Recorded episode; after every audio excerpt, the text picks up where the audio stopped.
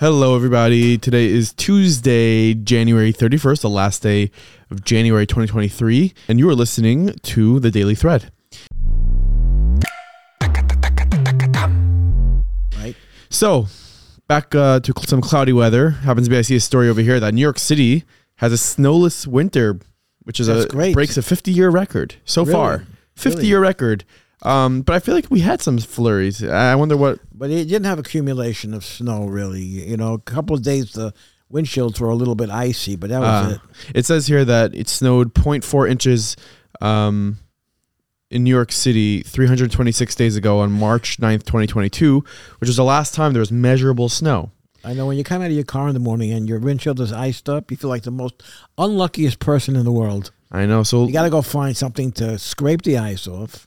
Can't do it with your hands, although most people try to do it with their fingers. Yeah, and they can't find their gloves, so they do it with bare hand. You know, It's very uncomfortable. I know, but it's been very distressing. Winter has been good to us. As I see a flurry fall down from outside, you know, so it is. Maybe there'll be a breakthrough. But something that's also worth noting is that Israel got some rain over the last 24 hours. This is the rainy season, isn't it? Shmei Bracha, I know, but they really needed rain. They needed rain badly. And when I was there, Hanukkah, there was one day, was it raining? But it's incredible to see. It up for the season. It's incredible to see that when they, you know, something goes out, everyone has to dive for the rain, and then boom, days later, it starts pouring, and everyone is so happy there. You know, the crops get to grow, and super but, important. Know, Hashem doesn't work so easily. You know, he has his calculations are much more complicated than, you know, let's go diving for rain and we'll have rain. Well, in this situation, that's what it looked like a little bit. You know, there was this great story of many years ago, 100 years ago, there was a 100 drought. Years ago? Yeah. Well, you were like 15 then? No, 75 years ago, okay? So you were like 10. I wasn't 10 now. There was a drought in Eretz Yisrael, and all the Rabbanim got together to pray for rain, okay? Yeah. And there was still no rain. They davened with all their hearts and all their soul for rain, and there was no rain. So they sent out all the rabbis and all their messengers, go search around the country and find out why we're davening for rain and there's no rain a whole winter. And they went all the way up north in Eretz Yisrael, and they found an old woman in a home with holes in her roof, and she was praying that it shouldn't rain. So... A story here via Israel National News. Now, this is an interesting one. The headline reads: "A couple leaves a baby while trying to board a flight at Ben Gurion." Okay, so the story goes as follows: A couple arrived Tuesday, which is today, with a baby in Tel Aviv flying Ryanair to Brussels. Okay, while the couple had intended to fly with their baby, the child did not have his own ticket.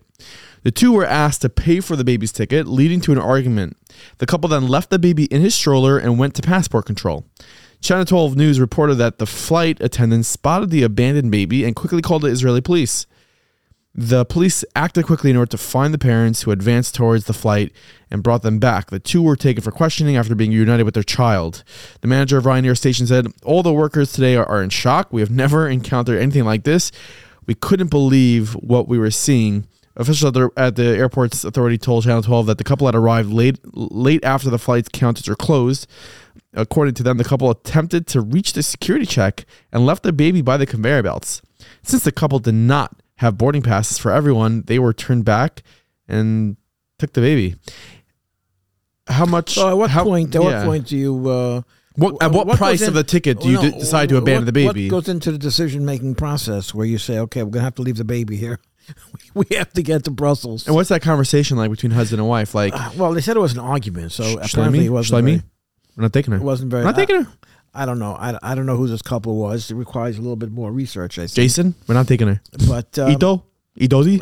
I don't know. Obviously, there's something off here. You know, I would say my. Do you think there's any chance there's a mistake? No. While you were reading the story, they forgot the baby. They meant to go back and they. Just, I don't know. I mean, he thought she had the baby and she thought he had the baby. We've heard of stories like that. So each one thought the other one had the baby, but at what point do you make a decision to leave your baby behind? Because you really got what was going on in Brussels that they had to get there so urgently. I mean, there's many sides to this question that have to be explored and analyzed. I think just one of them is really important. Which is it really their baby? No, I'm serious. Who would leave their own baby behind in a stroller in an airport? So you're demanding a DNA test. Maybe this baby was kidnapped. I don't know. Yeah, I don't know. That's a possibility. So you're ruling out any chance that it was a... Am I ruling out that anyone being that stupid? Am I ruling that out? It was just a mistake. I'm almost ruling out being that stupid. I'm almost willing to... give them the benefit of the doubt. I think we need to call Fauda. I think we need to call Shin Bet over here. We need to call Shin Bet and get them. I don't know. Get them on this case. I don't know. But one second, you're flying Ryanair. What's Ryanair? It's a low budget airline. It's a low budget airline. Low budget airlines, and it flies international. Does it fly from New York? I saw one of the airports either in Israel or here. I saw a Ryanair jet. It's a low budget airline. It's like, you know, it's like a brother airline with Spirit. You have to stand, or you can have a seat. I think you have seats, but I think you get to like choose your own seat. It's like some one of those. They have like a strap hanger, like on a train. Not on a plane, unless you're going. Unless you're in the military. They strap you in. If you're getting strapped in, I'm sorry, but you're going to fight in Afghanistan. Like that's something you should know. Anyways, this club, they're going from Tel Aviv, so they were in Israel, so they have some kind of shaykhus to Israel, right? Maybe it wasn't their baby. That's my number one suspicion. You know, should we report a kidnapping? What? Should we report a kidnapping? The police are on the case. Well, what's your problem? They don't need your involvement. They're dealing with bigger stuff. They'll be okay without you. You can go to the next story now. Okay. Well, this story comes out of Ohio, and it's via JTA. Ohio is investigating a Nazi homeschooling network that teaches children to love Hitler. Ohio's Department of Education is investigating a homeschooling network that claims public schools are run by Zionist expletive. Teaches kids to say Sig Heil. Sig Heil. Yeah. That's a German salute. I don't know why you know that. In class, and instructs fellow parents. It's part of history, so I know it. So fellow parents to give their kids Jewish media content. There are more than 2,500 members of this dissident homeschool network, a channel on the social network messaging app Telegram. That's why Telegram is bad, by the way, if everyone wants to know. The dissidents are a group of Nazi parents who share homeschooling lesson plans, extolling the virtues of Hitler and white nationalism, while relying on a popular social media account run by a Jewish woman to provide ammunition for their hatred. I wonder which woman. I don't know. Probably Chaya Raichik. The founders of the group were recently unmasked by a hate group monitor as a couple rule Upper Sandusky, Ohio.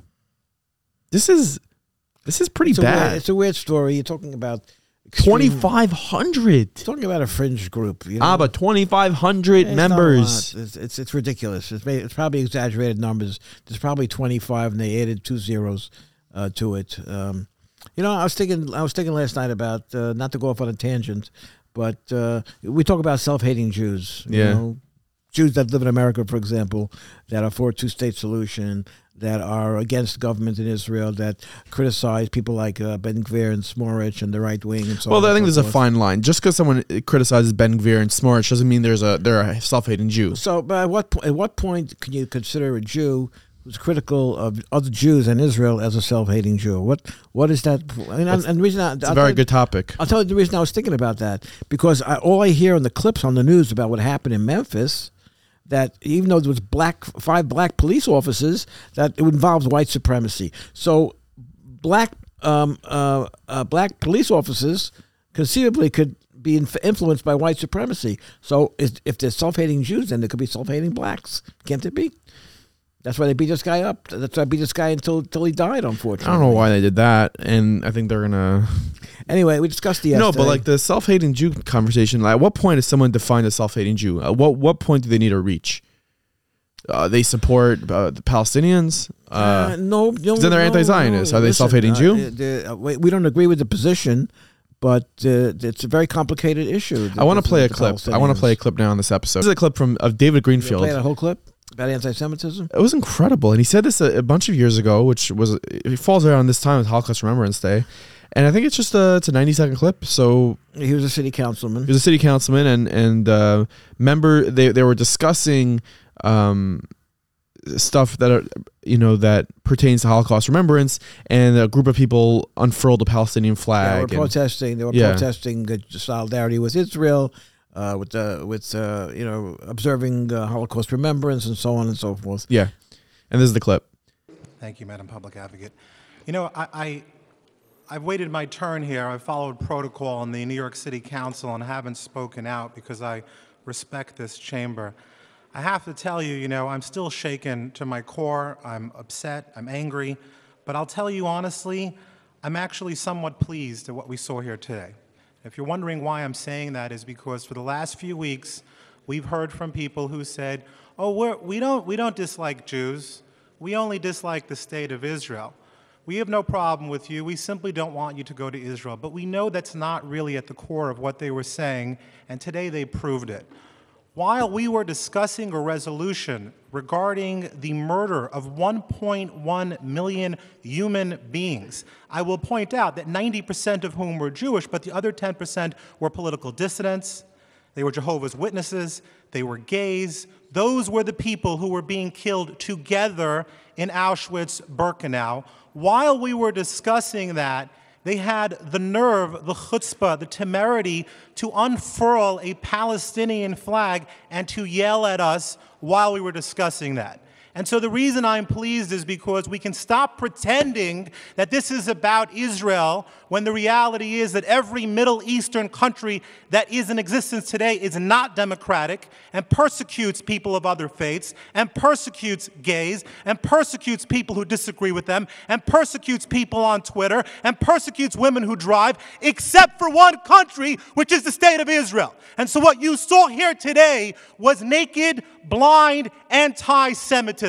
That's what you saw, and that's what you watched, and that's what you witnessed. People who are upset for one reason.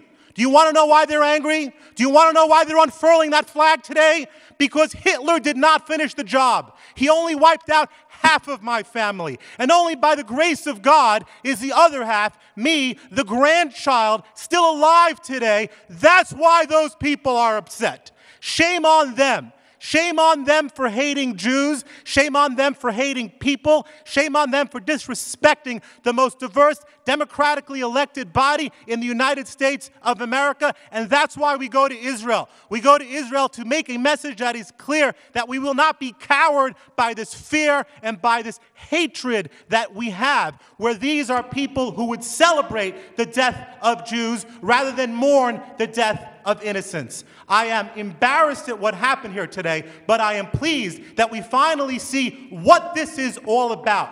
Good old-fashioned anti-Semitism. Thank you. Councilmember Mealy.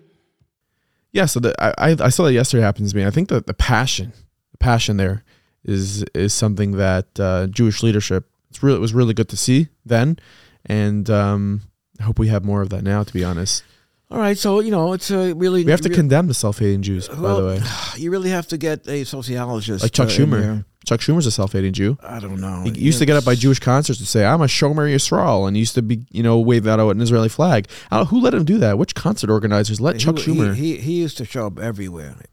He stopped, though. Why did he stop? Every yeshiva dinner. Why did he stop? He was there. I think he's been exposed as a hypocrite.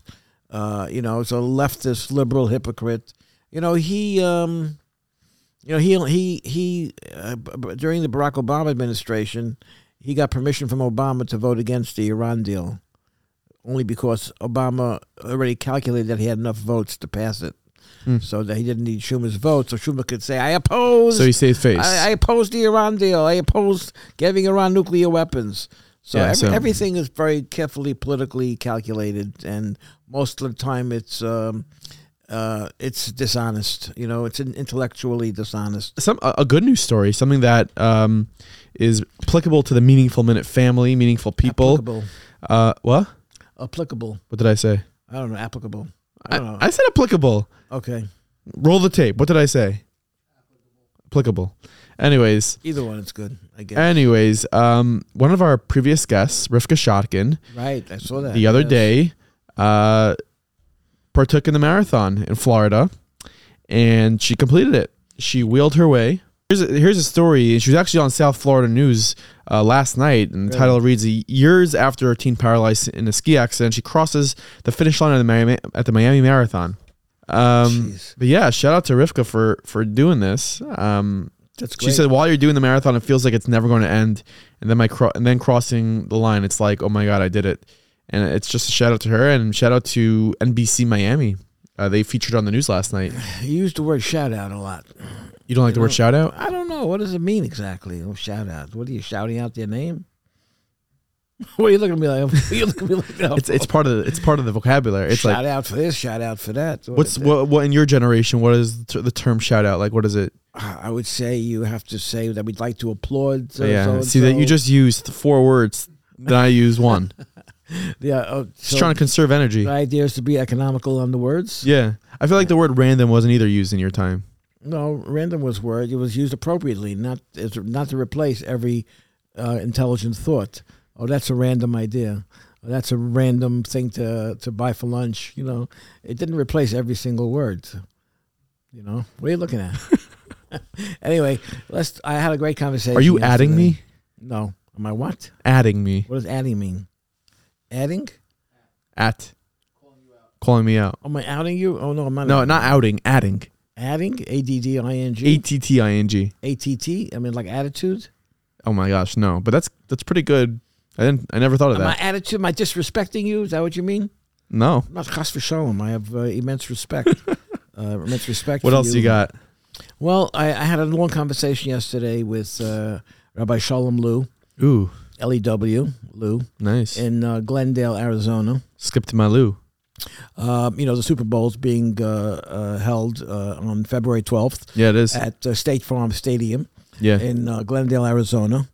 I think after my conversation with him yesterday, we spoke about a half hour.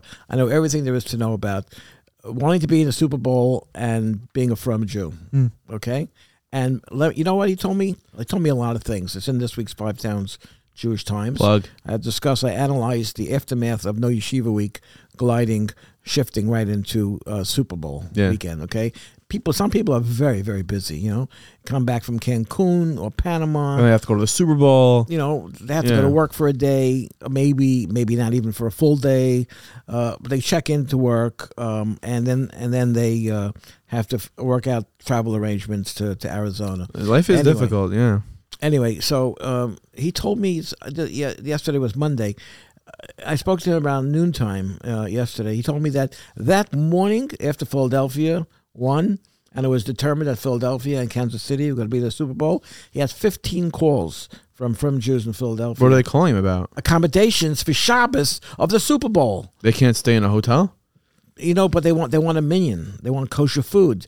There's a lot of different elements to. It's not just a game, the Super Bowl. It takes 3 hours. It's a weekend. Yeah, there's 65,700 seats in State Farm Stadium, and for probably 64,000 of those people, they come there, they buy some beer, they get a franc and a sandwich, and they watch the game. Stadium in Arizona? No, anybody but the weather is usually amazing there. I know. So I'm just wondering if the temperature control or the weather's always good in Arizona. Anyway, he told me yesterday, for Monday morning, he got 15 calls from people in Philadelphia about accommodations for Shabbos. Now, he says that most of the hotels that are near the stadium is about 8 miles from his Chabad house. So you really can't stay in the hotel and walk to him on Shabbos. Right. Okay, but another thing he told me, by the way, there's 50 Chabad Shluchim in Arizona.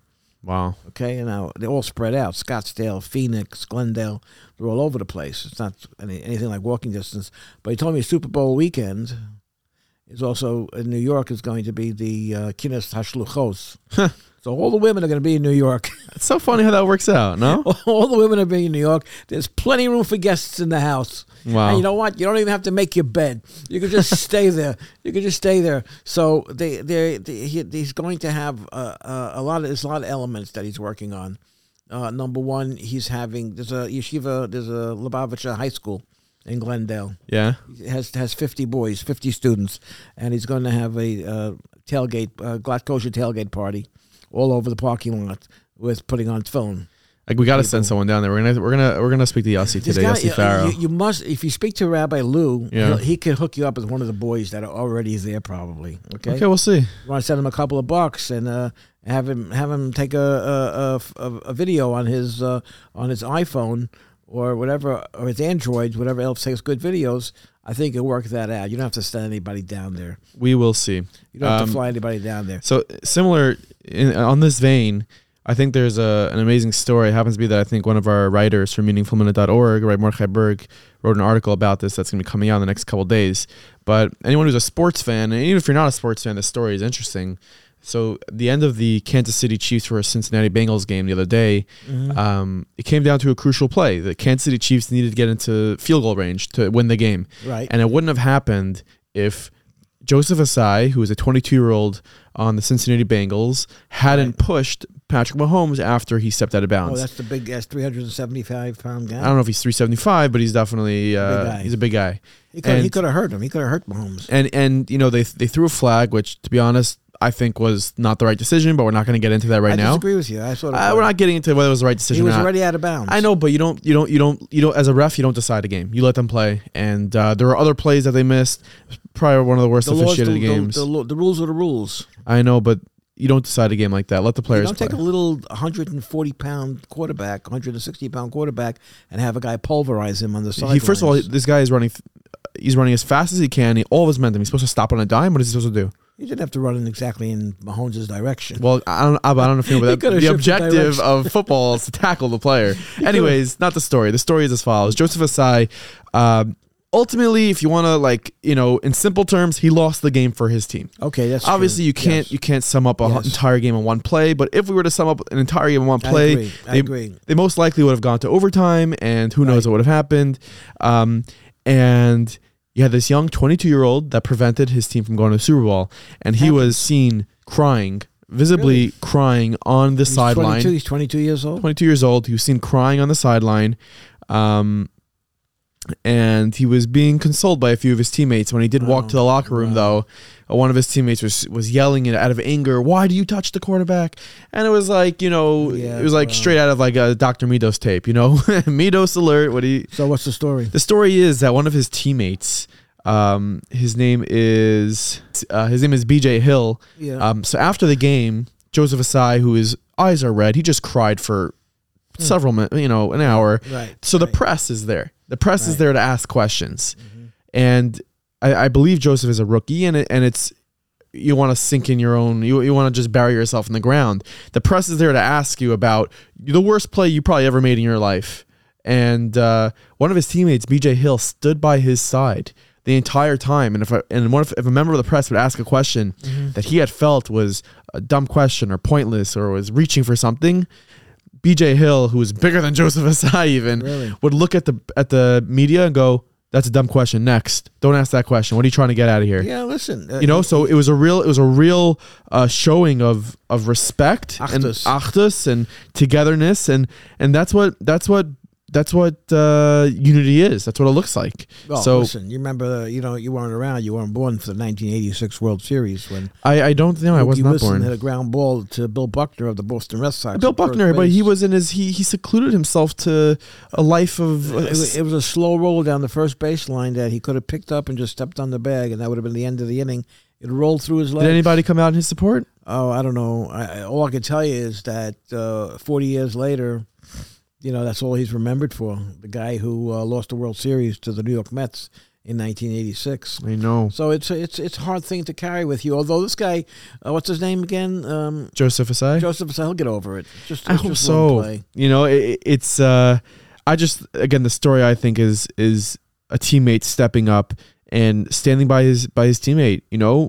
Forget about the game aspect. These players are all going to get a hefty bonus for making the Super Bowl. Financial incentives. It's not for these people. For us, it's a game. We watch the game. Some of us, but for them, this money. That's money. And he made an awful play, and yet he still had teammates coming over to him and taking his side and protecting him from the media. Listen, you got to stand with your team always through good times and bad, through thick or thin. And we learn a lot about life from sports. Okay, you have to be able to know how to win. You have to also know how to lose. Yeah, knowing how to lose is super important, especially for anyone. I think Winston Churchill said that success is what happens in between failures. So that's I think Vince Lombardi said we didn't lose. We just the clock ran out. No, Vince Lombardi said he's best known for saying the best defense is a good offense. Okay. You got that? One second, it's processing. The best offense is if you score a lot of points. Now you're confused. No, I'm not confused. If you score a lot of points, you don't have to. I'll translate it for you. If you score a lot of points, you don't have to worry about your defense. Don't worry about it. I think that's been disproven. A good offense is the best defense, or the best defense is a good offense. I'm not sure what order. You see, I did confuse you. All right, but that's the story. What else you got there on your agenda, or is that it? I got nothing else, really. I mean, I did see that Itamar Ben-Gvir is calling for terrorists to get the electric chair. Well, the 13-year-old who shot at those Jews in Yerushalayim was seen in custody, smiling and laughing. And me and you discussed this last night briefly, and I wonder what you think about this. And you know what? He's smiling and laughing. Do you know why? Because he knows that all it takes is for one of his brothers to go kidnap an Israeli soldier, and he'll get swapped in the next 10 years maybe. No, he's not going to be in jail for too long anyway. You know, he'll be, first of all, I read this morning, he's in juvenile detention. He's not in a conventional prison. He's 13 years old. It's attempted murder. It's a terrorist attack. He's a baby. It's a 13-year-old baby. You're right, it's a terrorist attack. And you think he should be in juvie? No, I think Israel needs to crack down. Israel needs to crack down across the board. Can we discuss something a little touchy? Sure. Should they kill him? No, of course not. Why not? Well, first of all, he didn't kill anybody. Well, he tried to. Okay, that's attempted murder. It's a big difference between attempted murder and murder. So we have to wait until he kills someone to actually serve justice. We have to make sure that he doesn't take that opportunity again. But like you said, he's not in a maximum security detention center right now, and he's most likely not going to sit for too long. And he's smiling and laughing and proud of what he did. You do this every day. You take these positions that are... That don't have any. They can't be implemented because they're not thought out. They're not well thought out. You have to be able to deal with this. You know, what's his name? Rabbi Adin Steinsaltz, a great Torah commentator of modern times, of course, passed away a couple of years ago. He said the most important question you're ever going to ask yourself in life is, and then what? Okay. No matter what you're dealing with. Ask me the question. What? Ask me that. So they put him away in a 13-year-old. They put him away in a prison with a bunch of hardened criminals that are in their 30s, 40s, and 50s. Mm-hmm. And then what? And then you keep him off the street from committing another crime like this. Okay. Because you bet someone like that who's laughing in custody, and he's happy and skipping and dancing, that's not someone that you're going to cure. The greater question is, how did a 13-year-old have access to a gun? What do you suggest? I don't know. With your and then what theory, what do you suggest? I suggest that Israel not be so liberal in terms of what they allow the Palestinians to have and not have. Anthony Blinken, as you know, is in the Middle East or was in the Middle East through today. Okay, yesterday he met in Ramallah with Mahmoud Abbas and his whole team, and he said the opportunities for the Palestinians are almost all gone, and they were not happy about it. They're not there to scream about a two-state solution. They're not screaming anymore about dividing Jerusalem, with half of Jerusalem being the capital of Palestine and maybe the other half being the capital of Israel, although they're never going to concede to that. The opportunities for the Palestinians are almost all gone. You know, and it's time to move on, and that'll help advance the relationship between Israel and the rest of the Arab world. So what's going to happen with the Arabs in Israel? They'll live there, just like the Arabs live in Sweden. And what about the ones that are... You be a law-abiding citizen. So you say that so you think that a terrorist that commits an attack should get the electric chair, so to speak. I think he should be made an example of. So this 13-year-old you don't think should be? I don't think he would do that because he's a child. That's why. And the person one of the people he shot was a child. All right, he's a child, and I always tell you guys that committing a crime and then proving that the crime was committed in court is two different things. And I don't mean to go off on a tangent, but you'll see. These 5 cops in Memphis, they beat this guy till he died, okay? You're going to see when it comes to the trial and the story is told, it has no relationship to what happened that night. The law is completely different than something actually happened. What you're saying is the law isn't necessarily just.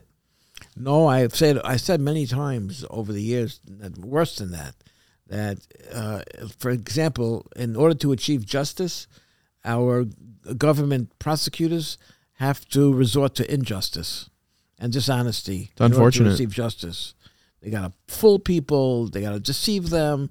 I mean, if they just stated their cases properly, they could get the convictions and the proper punishments would be meted out to the people that deserve to be punished. Israel needs to have the death penalty on the books.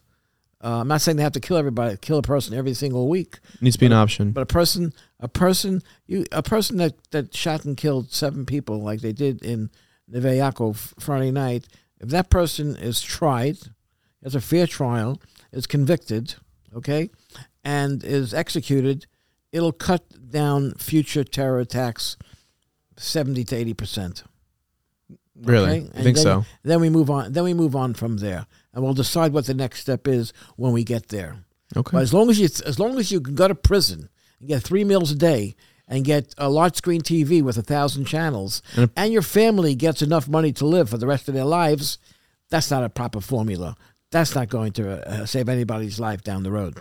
I agree with you. And that's today's episode of The Daily Thread. Make sure if you have any feedback to send us an email or a message on WhatsApp. You can subscribe to our WhatsApp account. Hit the link in the description of the show notes. If you want to send us an email, it is thedailythread@meaningfulminute.org. That is thedailythread@meaningfulminute.org. We're at you every single weekday with a new episode. So stay tuned, and we'll speak to you soon. Have a nice day, everybody.